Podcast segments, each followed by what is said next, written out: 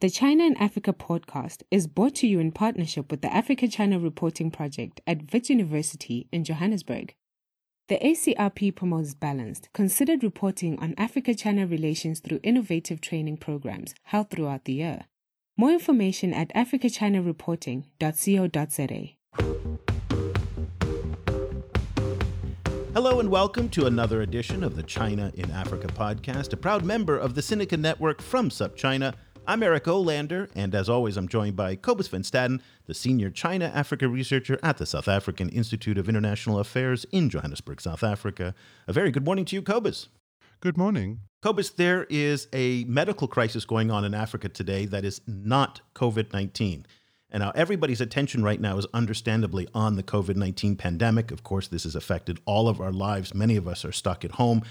But at the end of the day, there are so many other things that are going on, and malaria is one of the topics that, in so many ways, has fallen off of the agenda, and it shouldn't. Uh, over 90% of malaria deaths occur in sub Saharan Africa, and in most cases, the victims are children under the age of five years old.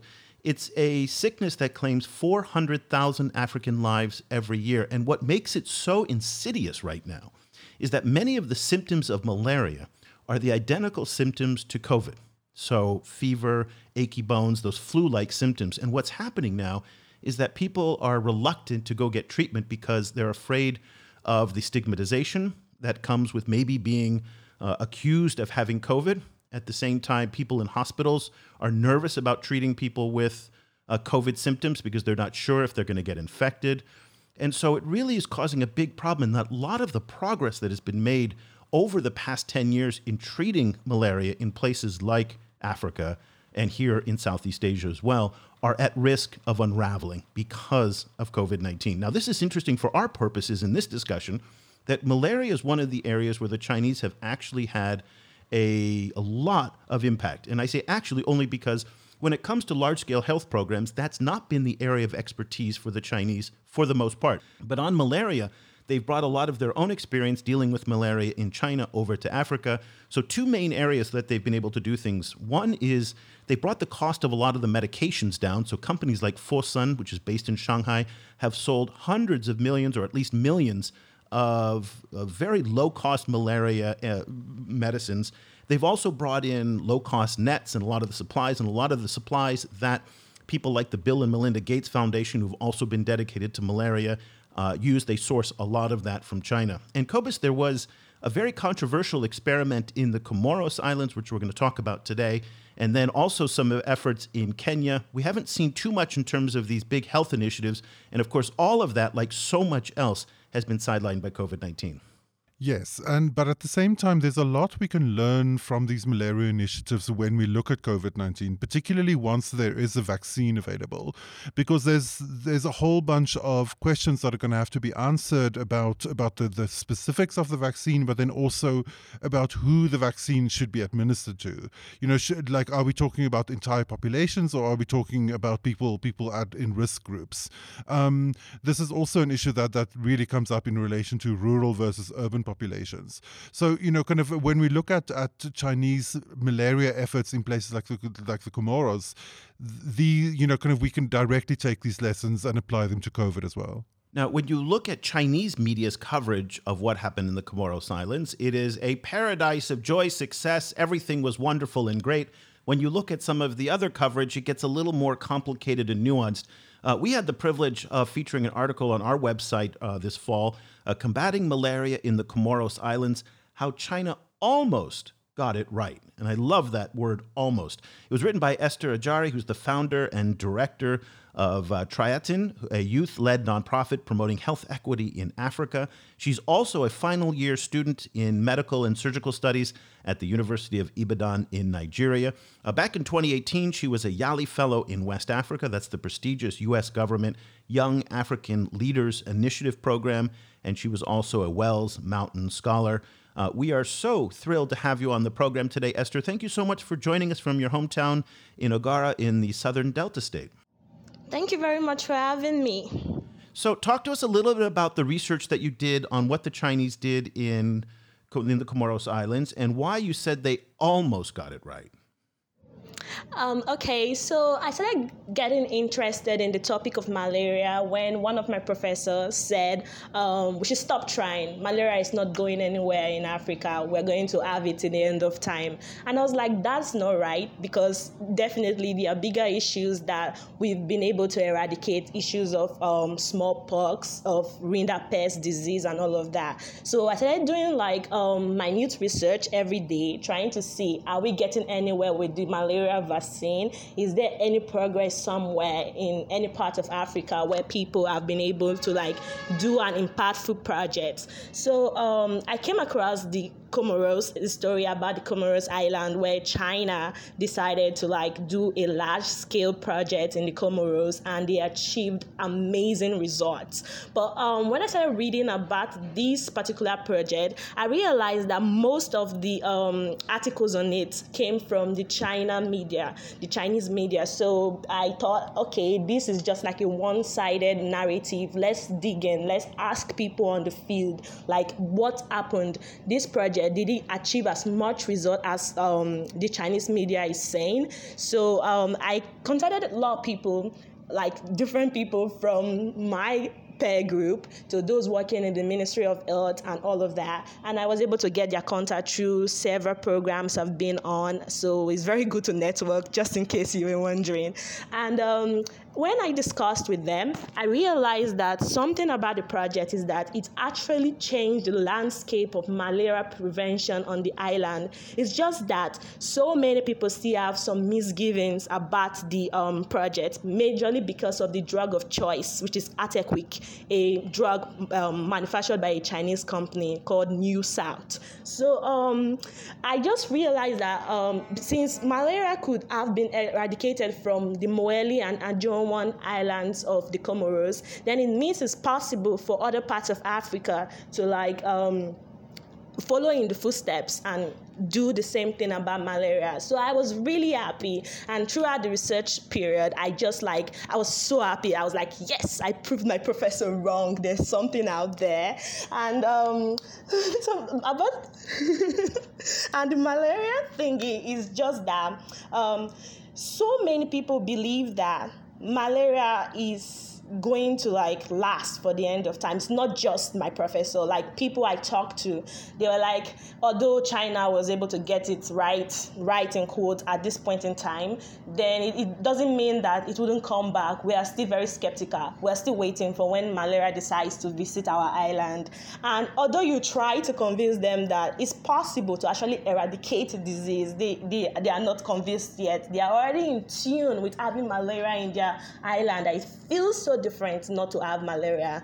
So um, China did a great job, I would say that. But I think there's so much room for improvement, especially because um, the Comoros is a secluded island, so population movement can be controlled. But in places like Kenya, where the population is larger and um, you can't really monitor the population movement, you have to like do more. You have to like um, be willing to improve the FEMSE project over and over again. So, how did the Chinese effort actually work? You you mentioned that that Comoros, you know, has you know has, has several islands, and um, and some of them are very secluded with with not a lot of, of kind of cross travel. How did that play into how they actually rolled out this this campaign?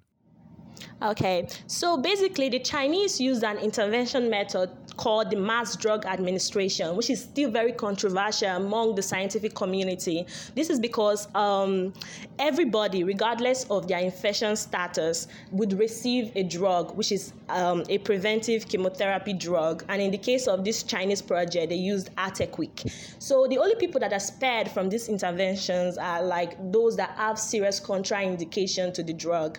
So um, using that, they, they believe that once they administer this drug to as many people as possible, preferably 95% of the population, the um, tendency of people developing the infection and trans- meeting it across is going to be reduced. So for the Comoros that has a very secluded island, um, they set up like malaria control stations in different districts, different counties, different villages to monitor uh, the movement of foreigners. So when you come into that country as a foreigner, they would ask you that they want to take like a test, a quick malaria test for you. And if you come out negative, then it's okay. You can travel to anywhere on the island and enjoy yourself. But if you come out like positive, then it means you have to take um, a drug, but if you don't agree to take that drug, which is the Artequick, you would have to go to um, you have to go to the Ministry of Health to undergo some kind of due diligence, and most likely, according to the um,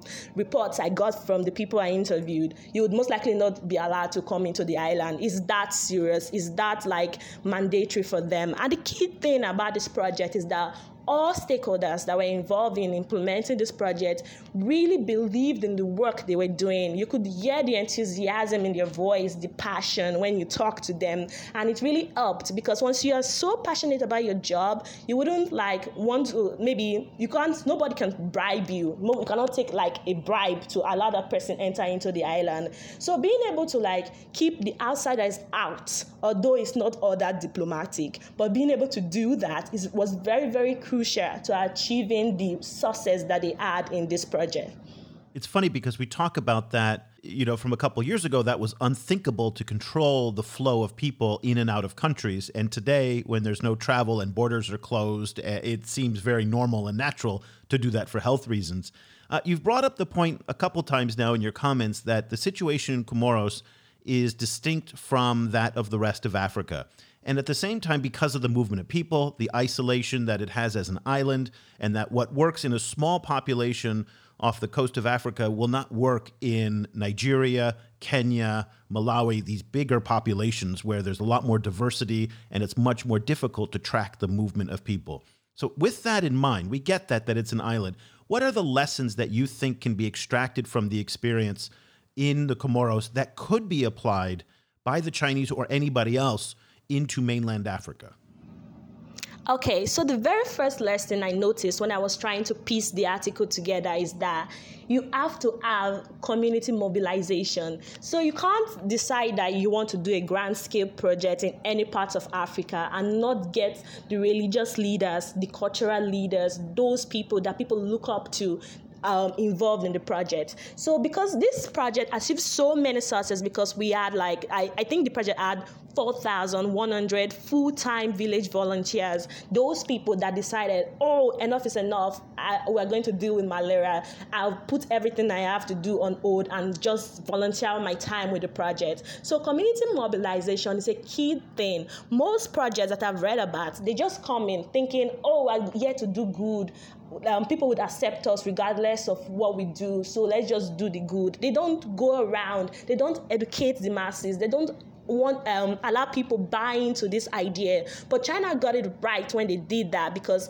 they allowed people like understand this project. This is what we're trying to do. This is how we hope to achieve it. Would you join us? So community mobilization is a big thing, not just for health projects, but for really any development project you want to do in any parts of Africa. I can't say about the rest of the world, but I know that Africans are so in tune with what their religious leaders want to say, have to say, what their community leaders have to say, even their peer groups. And it's so important that um, I mentioned that China also like had the help of several non-profit organizations. For example, the Red Cross, the um, Women Human Rights Organization, and even the Women Legal Aid Center in the Comoros. Those people, their conventional like interventions does not really revolve around, around malaria, but they decided this project is timely. Malaria is killing our people. Let's buy into this idea. Let's work with China. Let's try to do good for our community. So that's the first thing I would say. Every project across Africa should really utilize community mobilization. And the second thing I would say is that um, there should be international stakeholder collaboration because you'd see pieces criticizing this um, Chinese project, and they are majorly from the WHO, the World Health Organization. And I think this is because, number one, China did not really collaborate with the WHO on this project. So, um, for example, I'm going to quote one WHO official that said um, the evaluation and monitoring method of this Chinese project is very crude and insensitive.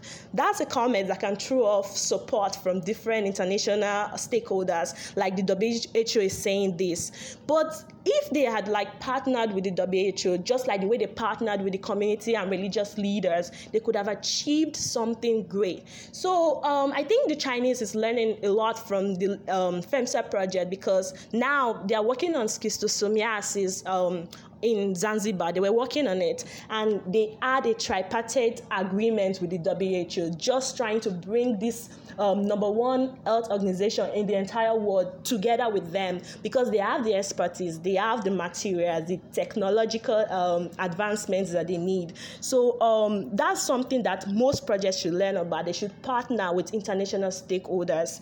And one more lesson I can really point out there is that every project should be flexible enough to adapt to situations. Because when the Chinese medical team came to the Comoros, they didn't expect that they would not stay for too long because um, normally when they go to different other countries mostly the countries they can that speak english and they understand english and all of that they always like stay for maybe two years three years and more. But for the comoros they had like just 18 months according to like one of the people i interviewed. They stayed there for 18 months and the chinese medical team had to pass the baton to like um, the local health officials. They didn't plan for this. They thought we are going to deploy people there to to help this situation. And after it's done, our people can come back to us. But they had to leave halfway because of the entire situation. Number one, they had this language barrier that was a big problem for them. Like they could not understand what the local population is say, saying, and this can cause boredom and all of that.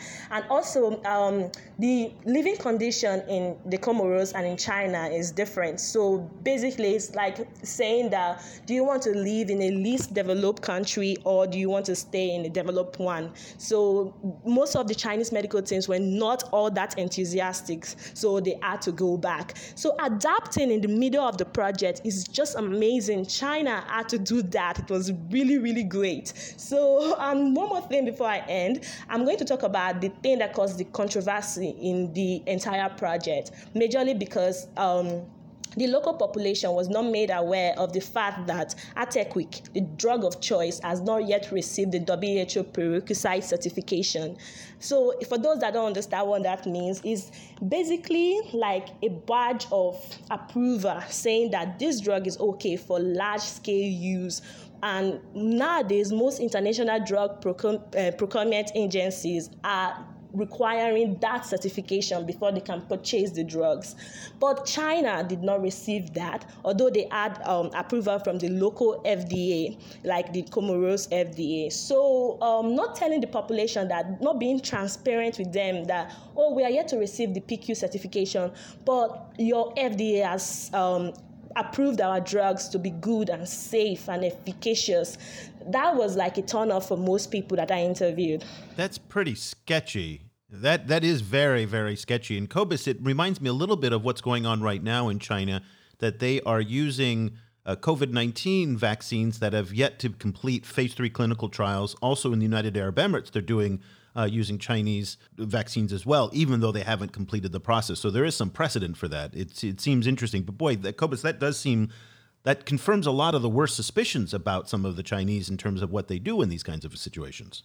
Yeah, I mean, you know, kind of it, it doesn't look good. We, we should also say that that uh, as far as I've read, um, President Donald Trump has been injected with with untested or or you know, kind of with with um, let's say kind of with drugs that are in early phases of testing, um, you, you, know, and, and haven't been cleared by, by similar bodies. So you know, so I think COVID is is really kind of you know, providing a new lens, you know, I think for looking looking at this issue. Um, Esther, in, in, terms of that certification, um, do, do, you have any idea of why they moved ahead, you know, with with using this before it was certified, or more specifically, what was holding back the certification at the World Health Organization? Okay, so um, I we did a survey of 26 stakeholders from China, and we asked them why don't you always try to get the WHO um, PQ certification? And the um, common thread between all their response is that they are most likely not that aware of the process it takes. Number one, number two is expensive. Like the money you can use, the funds you'd use to like implement the project on different like islands, different places, you'd have to use that to try to get a certification. And the third reason they gave is that um, there's no way to appeal the decision. Like it's so much better to not like um, even go through the process of obtaining the certification than go through the process and get rejected. So that rejection um, badge is really bad for their brand. So and one more thing I have to state clear for the um, audience is that the PQ certification really does not is not meant to supplant the um, approval by the Federal Drug and Food and Drug Administration of the country. Basically, it was just a thing that they started for international drug procurement agencies. So uh, it wasn't really like um, if you don't get the PQ certification, it means your drug is not safe. That's not correct. It's, it's just that you, um, if you want international stakeholders to purchase your drug as a pharmaceutical company, you have to have that certification. So China moving on with the drug without the PQ certification might be due to the fact that um, it's expensive, like I said, and they just think, oh, we've gotten approval that we actually need, which is like this is the approval we need for the um, project. So why waste further time? Why waste further money to like um, do it? And according to um, some background news I heard, I'm not exactly sure, but they said the um, Comoros government was in support. They understood that um, China does not have the PQ certification, but they were willing to like try because malaria is so much bigger than you can picture unless you stay on the island. So I think that's the reason they did that. Now, is there some merit to their argument? Okay, so I said it may be sketchy, okay, because it doesn't give the confidence that the WHO has validated it. But at the same time, affordability and accessibility to these drugs is really, really important. And so, is there? Would you agree that there's some merit to maybe saying, listen, we're not trying to sell Artequick to to Pfizer or to other international brands. We're just trying to distribute this into the Comoros and other places. So if we get the FDA approval in the Comoros, then maybe it's fine that we don't get the WHO PQ. Is there is do you think there's reason to that? I, yeah, of course, I actually agree with them. Like, if I was in the position of power to make those decisions, I would because it does. Like, like I said, is I just believe the WHO PQ certification really is a disadvantage to boarding pharmaceutical companies. And considering that uh, malaria accounts for thousands of deaths in the Comoros, going through the process, which is going to take a long time to get that certification, is going to result in more people dying. So, if I'm speaking, I might be speaking from a very sentimental um, part of my heart because I'm really interested in work surrounding disease that kills people. So, um, if I'm speaking from that part, I would say it's really good what they did. But if I'm speaking from the scientific mind that I have, I would say they should have waited. So, I'm kind of not sure. I think I'd leave for the, um, the viewers or the listeners to decide on this particular topic because they actually did a lot of good regardless of the certification. So speaking of, of the, the results of it, like you know, how successful was it actually in maintain in in uh, mitigating malaria? And then also, did were, were there actually large scale reports of of side effects to the drug? For the success, because the Comoros has three islands. One is Mohéli, the smallest one. Then there's Anjouan, and then there is um, the Grand Comore. So for the two smallest islands, Mohéli and Anjouan, they were able to eradicate the disease completely from those islands by 2014. The project started in 2007, so they had seven years of trying, and then they finally achieved their goal. But for the Grand Comore, with a large population, they were able to decrease the prevalence, like really decrease it. That in 2016, it was reported that there was only 1,600 and something cases of malaria on that particular island. If I'm, I'm saying 1,000 something, people would be like, oh, that's a lot number. But it's not actually, considering that thousands used to be like the prevalence before um, this project happened. So although like the um, FEMSE project still went on in Grand Comore, there's no recent data available to show that okay now in 2020 what's the impact? I could not find any of such data, and I really searched. So I'm thinking because if um, if you look at the trend between how the prevalence was before the project started and how it started going down, you'd realize that that 1,600 and something cases might have maybe gone down by 50% by now. I can't be sure because there's no data. That's one thing the Chinese should work on to make their data available. And um, for the other question about side effects, so the Chinese researchers said that this drug, Artequick, should only cause um, side effects in 1% of the population that it is used on. But um, local health officials disagree because they say that um, after the first round of mass drug administration, the number of patients that came to the hospital doubled that week. So, and I'm, I'm like, okay, um, you know, this thing about um, Occam's razor that says the simplest explanation is the correct one. So, I'm thinking, and most scientists think the same thing, that if we administer a drug, a new drug to a population, and all of a sudden something unprecedented happened by increasing the population of people in the hospital by times two, it means that it must have had something to do with this drug, and it simply means that the research provided by the Chinese expert might not be correct.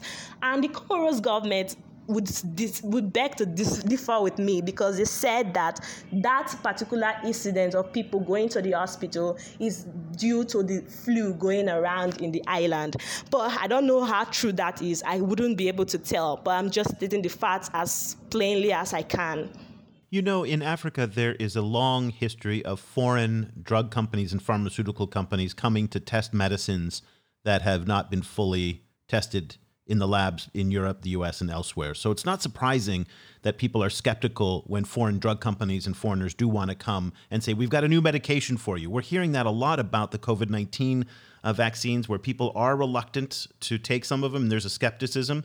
You said in your research that you encountered this this type of questioning about China's motives as well. In fact, one of the people you spoke with said that he warned his loved ones that he didn't want to be quote guinea pigs for China's unholy experiment. Talk to us a little bit about the skepticism that the Chinese encountered, because I'm also curious about that with regards to the COVID 19 vaccine that China is talking about bringing to Africa as well. Something you should know about Africans, we have this weird thing we say about Chinese products. We think they are inferior. Like, um, for example, my brother was joking with me this morning and saying that stop using that your China phone, Jerry. Let me not speak pidgin because most of the people can't understand. But what he was saying is that this Chinese product, because it's a phone I have, is inferior. I should go for the US product. And I'm like, you don't even know that China is very good with technology, but that's a thing most Africans Africans, most Africans have been in contact with have. They just have this notion in their mind that Chinese product is inferior. So um, you have to tell your brother that the iPhone is made in China. I didn't know that. so you see, like I'm kind of not even aware of that fact, and so many Africans most likely would not be aware of that too. So no, even coming as a Chinese company with your product, there's already this general skepticism like around, oh wow, no, and then coupled with the fact that um, this COVID nineteen issue, most people blame it on China, on some of the only um, on only things in quote that they did in their country. So it's just like it's it's you can understand that. You can understand the angle that they are coming from. And speaking with that man about that issue saying that he doesn't want his loved ones to be an only experiment um, we, because we had this group call. It wasn't just him on the call. There were four other people. When he said that everybody was like yeah we thought about it at some point chinese. And i just feel like the china uh, china as a country should work on their um, public image regarding products. That's what I think. I don't know if I'm correct on this issue, but that's what I think because it's like all the people I spoke with, because after hearing that man say something like that, I kind of just asked the others, like on a different call, on a different day, did you at any point feel I shouldn't take this drug? I shouldn't. And then they were like, yes. It was it was until after the Comoros government took the drug, like the president himself took the drug by himself and it was publicized that they were like, okay, our president wouldn't take something that would hurt us, so let's take it. So um, I just that's what I feel. China should work on their public image, is what I think you know, as, as, you pointed out, there's there's there were several kind of issues with this trial, and you know, um, you know, WHO certification and so on would definitely have been a good idea. Um, but in general, it sounded like in, in, in lots in, in some cases it got really significant success. Um, so do, do you foresee this this kind of drug and then also this this this kind of methodology of, of this kind of mass drug um, administration actually being rolled out in other parts of Africa too? Yes, I do actually, but um, they have to tweak the entire process. For example, in Kenya, most of the citizens are refusing to participate in the mass drug administration just because the people, like the drug administrators, come from the Chinese company New South that really manufactures that drug. So um, the question they keep asking why does a Chinese company, like a pharmaceutical company, want to give us their products if they are not trying to penetrate the African market? So we don't want that. We already have drugs that we are like interested in using. So this is not really a community aid. It's just a way to sell their products. That's like one thing that is causing the backlash from most Kenyans that I know. And um, the thing is, what I would suggest for any any organization that would want to do a mass drug administration um, intervention in any part of Africa is that they should use independent health officials. They shouldn't use those officials from their company, or like they shouldn't come as we are the company manufacturing uh, manufacturing the drugs, so we are going to give you to your people. They should use different set of people, like work with the Ministry of Health, just like the way the Chinese company did, um, China did with um, the Comoros. They used an institution, which is the Guangdong um, University of Chinese um, Medicine. So that's something I think would help. Number two, I actually believe that mass drug administration can be um, can become like a good way of eradicating the um, malaria from other parts of Africa if they combine it with vector control. Vector control is like um, the mosquito. So they should do that too as well with mosquito control as well as case by case management. That's what I believe. I feel like one aspect of um, intervention, one form of intervention would not be enough to like really er- eradicate malaria from Africa. So if we're combining things, we should do um, mass drug administration, we should do malaria, um, mosquito control, and case by case management. Also, I think more research should be done into like um, understanding if other drugs apart from Artequick can be um, an alternative to be used in this mass drug administration trial because several countries wouldn't want like Artequick because it has not received WHO PQ certification. So let's try other drugs that are already be certified. Can we use these drugs? Can it work? But one fear I have is that this drug is like um, it's a combination of artemisinin and several other drugs. But artemisinin is like the last line of defense we have against malaria in the world because it's a fourth generation drug. If you are a medical student or you are in the health field, you will understand what that means. So we've not yet discovered a fifth generation drug. So if our population starts um, developing developing resistance to this drug is going to like be bad because a similar case happened um, in Cambodia, actually at the border area between Cambodia and Thailand, and this resistance I'm talking about has spread to other like five other countries across the Mekong River. So it's a problem that is real. It's not something that is imagined. Resistance can happen to that artemisinin, which is like a very very effective anti-malaria drugs. So we should do like scientists should do more research into that topic is what i have to say. So we started our conversation talking about the impact that covid-19 is having on malaria mitigation efforts because the symptoms are very similar. The money is now going to malaria right now. I mean, some of the money's been held over from previous programs, but there's a concern about next year or the year after that these big malaria programs that have been funded very, very successfully up until now may have their funds diverted the same way that uh, HIV uh, money is now being diverted to COVID. So some of the PEPFAR money in South Africa, which is the US government's aid programs, have been shifted to COVID 19. So your professor said, you know what? You're never going to beat malaria we're potentially seeing, because of COVID 19, a rollback in the fight against malaria. What do you think needs to be done right now in the era of COVID 19, assuming that COVID 19 will be with us now for the next two or three years in Africa? It's going to be hard to get rid of it right away in six, nine months. So, thinking about malaria and COVID 19 in the future, what do you think needs to be done? I think um, we should understand that COVID 19 might be the new, new disease in town, but it's going to like, um, we are going to develop a vaccine towards that particular disease. But if we neglect other diseases like HIV, malaria, all of that, we are going to find that when we come back to like okay, we want to address malaria again, we'd see that we've gone from maybe 50% success to like 10% success. So it really, I think um, every agency fighting towards like health promotion across the world, not just in Africa, should prioritize and should say, okay, COVID 19 is affecting us. We should like divert um, this amount of funds to COVID 19, but we should not like neglect malaria. So you can have like maybe 12 million euros and give 5 million to COVID 19 and keep 7 million for malaria. Or I don't know how this um, sharing ratio would work, but every organization, every um, ministry across the world should realize that malaria has been here with us for lots of years and most likely if we don't do something about it it's going to keep killing people up until like several decades from now. So i believe that funds should be like um, divided across these diseases.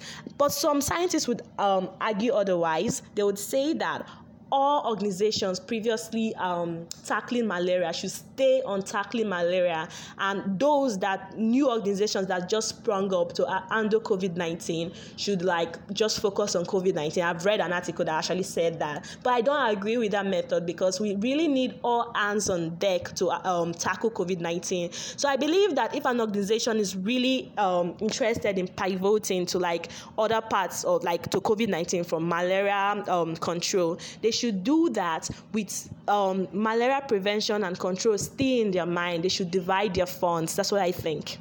The article is Combating Malaria in the Comoros Islands How China Almost Got It Right. It's an excellent analysis of China's anti malarial efforts in the Comoros that everybody should absolutely read. There's a lot of lessons from that article that apply to COVID 19 and also to the malaria fight elsewhere in Africa. It was written by Esther Ajari, who's the founder and director of TriHealthon, a youth led nonprofit promoting health equity in Africa. She's also a final year student uh, in medical and surgical studies. So you know her life is so busy right now at the University of Ibadan in Nigeria. Esther, I don't know how you have time to do it all, but we're just so grateful you squeezed a little bit of time for us to, to join us. Very quickly before you go, can you tell everybody about the work you're doing with TriHealthon?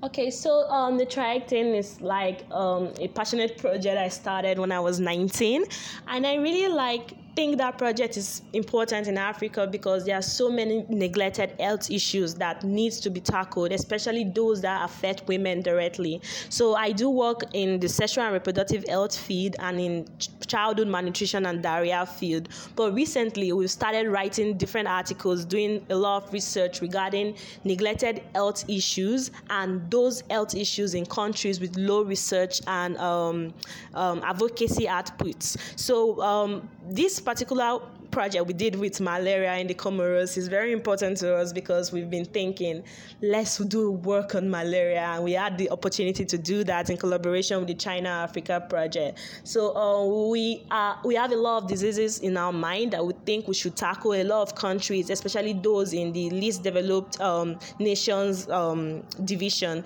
So that's what we do. We just like want to know more about these issues and spread the awareness across all of Africa. And if people want to follow the work that you are doing and TriHealthon is doing, what's the best way for them to get in touch? Um, they should just check out our website. It's the tri- it's triactin.org.ng. And you're also on Twitter, right? Yes, of course, Esther Ajari, Esther underscore Ajari. Okay, I'll have links to both the website and to Esther's Twitter feed uh, in the show notes. Esther, thank you so much for joining us. We really appreciate it. And congratulations on all the amazing work you're doing. And best of luck, of course, in your last year of medical school. Thank you very much, Eric. Thank you, Cobus. Cobus, there's so much to digest. My head is spinning after that conversation because she just was overflowing with a, with good information.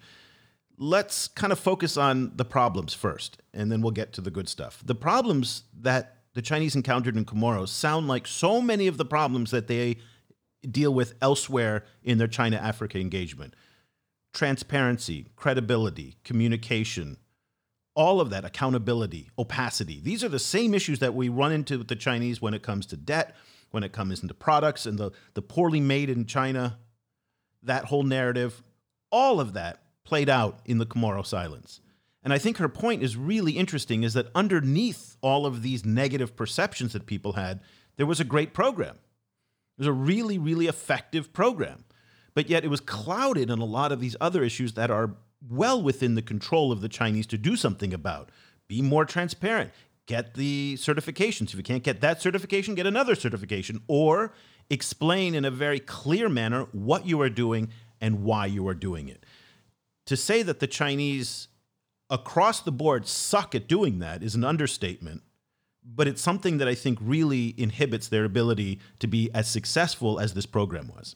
Yes, and you know, kind of it. They, the Chinese in, in Africa face a problem of narrative frequently.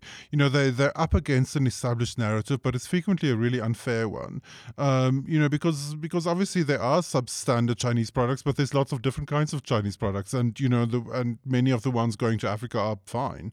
So you know, so but but the narrative needs to be fought. Um, Uh, at the same time, I think one of one of the things that that is actually weirdly makes it diff- harder for, for China and Africa sometimes is this kind of scope of the projects that they that they're willing to undertake.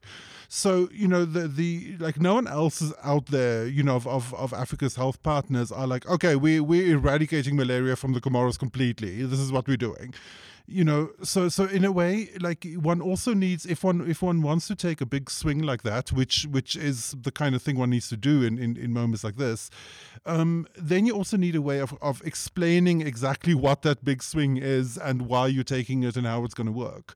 Um, and i think in that case you know again you know communication and narrative has been has been a, a weak spot here i guess. We did a show on malaria i think a year or two ago and it was about the comoros as well I haven't seen a whole lot since then from the Chinese about whether or not they're expanding their their anti-malarial efforts to elsewhere in Africa. And again, that may be because it's not happening. It may be because their communication is terrible. Who knows? But it's interesting because I would like to see more transparent and more clear examples of how the Comoros experiment can be brought over into a much more complex social environment, say, like in Kenya and elsewhere. And the whole idea that one company, New South, is behind it also, I think, is problematic as well. And that's a very poorly executed plan in a place like Kenya or elsewhere, where they do have a much more robust governance system, say, compared to the Comoros. Faulty as it may be in some areas, as we've seen with the PPE donations from the Chinese, but nonetheless, it's a bigger playground to be in. And they're going to have to change the approach. And so this idea that New South can come in and just be one brand selling Artequick and, and then expect everybody to line up is not going to work. What they should be doing is implementing a proper public health campaign where they're drawing on resources from lots of different countries. Maybe it's Indian pharmaceuticals, maybe it's Chinese pharmaceuticals, all kind of coming together, bringing in US, European expertise. Again, I know that won't happen in the current environment, but that would be the kind of thing that I think would go to allay some of the fears reasonable fears, by the way, I think. When one company is selling a drug and managing the program at the same time, it kind of makes you think, well, maybe the Kenyans aren't wrong in thinking these guys really aren't interested in our health. They're more interested in selling a product. So it would be interesting again just to see if the Chinese can kind of bring that those lessons over into mainland Africa and adapt them for these more complex ecosystems. Yeah, because the thing is, if if one can make a dent in malaria, that would be a game changer. Like malaria is a consistent, like kind of nightmarish problem in Africa, and the problem is once one has had malaria, then the malaria can come back without without uh, you know having without being kind of stung by an infected mosquito again it just it, it, it, remains in your system. Like friends of mine have had malaria several times after one infection. You know so so it, it, it's a it's this kind of insidious problem that keeps that keeps kind of pulling societies back from development back from from progress um, and one should also keep in mind that sure like there there, there has, there's a very bad history of of kind of of untested drugs being used in Africa and kind of bad drug testing in Africa. That that is true. However, there's also a really bad record in Africa about you know people in the name of of avoiding side effects or you know that kind of of, of this uh, caution causing people to to or causing like very effective drugs to be withheld from large parts of, of the population. We like in South Africa suffered thousands and thousands of deaths from HIV. You know, kind of while while the government was was you know kind of uh, using a discourse of of concern about side effects. You know, turns out you know, there, there's a there's a major side effect to not taking HIV drugs too, which is death. You know, so it's you know kind of it's eh, you know that that that itself is a is a kind of a balance. Like Africa has been badly treated in both directions, not just in one direction. So the the combination of or the the, the how to balance those is you know is, is is a kind of a wide conversation that needs to be held in Africa and beyond. And it's important that we put some context here that while China has done this malaria initiative in the Comoros and I assume, I don't have the data in front of me, supports WHO efforts elsewhere in mitigating malaria on the continent. The United States actually is one of the major players uh, with the President's Malaria Initiative, PMI. Uh, they spend enormously on this, and they don't always get the credit for what they're spending, particularly in public health. So much of U.S. spending on public health in Africa has been normalized over the past 20, 30, 40, 50 years. You and I have talked about this quite a bit, Cobus, how nobody really appreciates that much anymore what the U.S. does, say, for example, PEPFAR in South Africa, that has saved upwards of 11 million lives. But yet, the Chinese will come in with a much smaller program like the Comoros program and get a disproportionate amount of attention.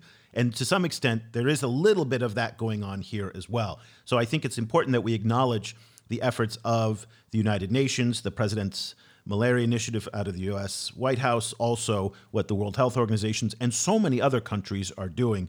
We're just hoping that malaria will not get subsumed by COVID in part because of the stigmas. And again, the stigma is really, really important. It's also something that we see here in uh, in Vietnam, and it's I think universal that people are reluctant to go get medical treatment if they have the symptoms of COVID because they don't want to be the reason that an entire neighborhood gets shut down. So what's happening here, and it's also happening in Africa, from what I've been reading, is people who have flu like symptoms, which could be malaria, could be COVID, could just be a normal flu, are being sent to relatives in the countryside, for example.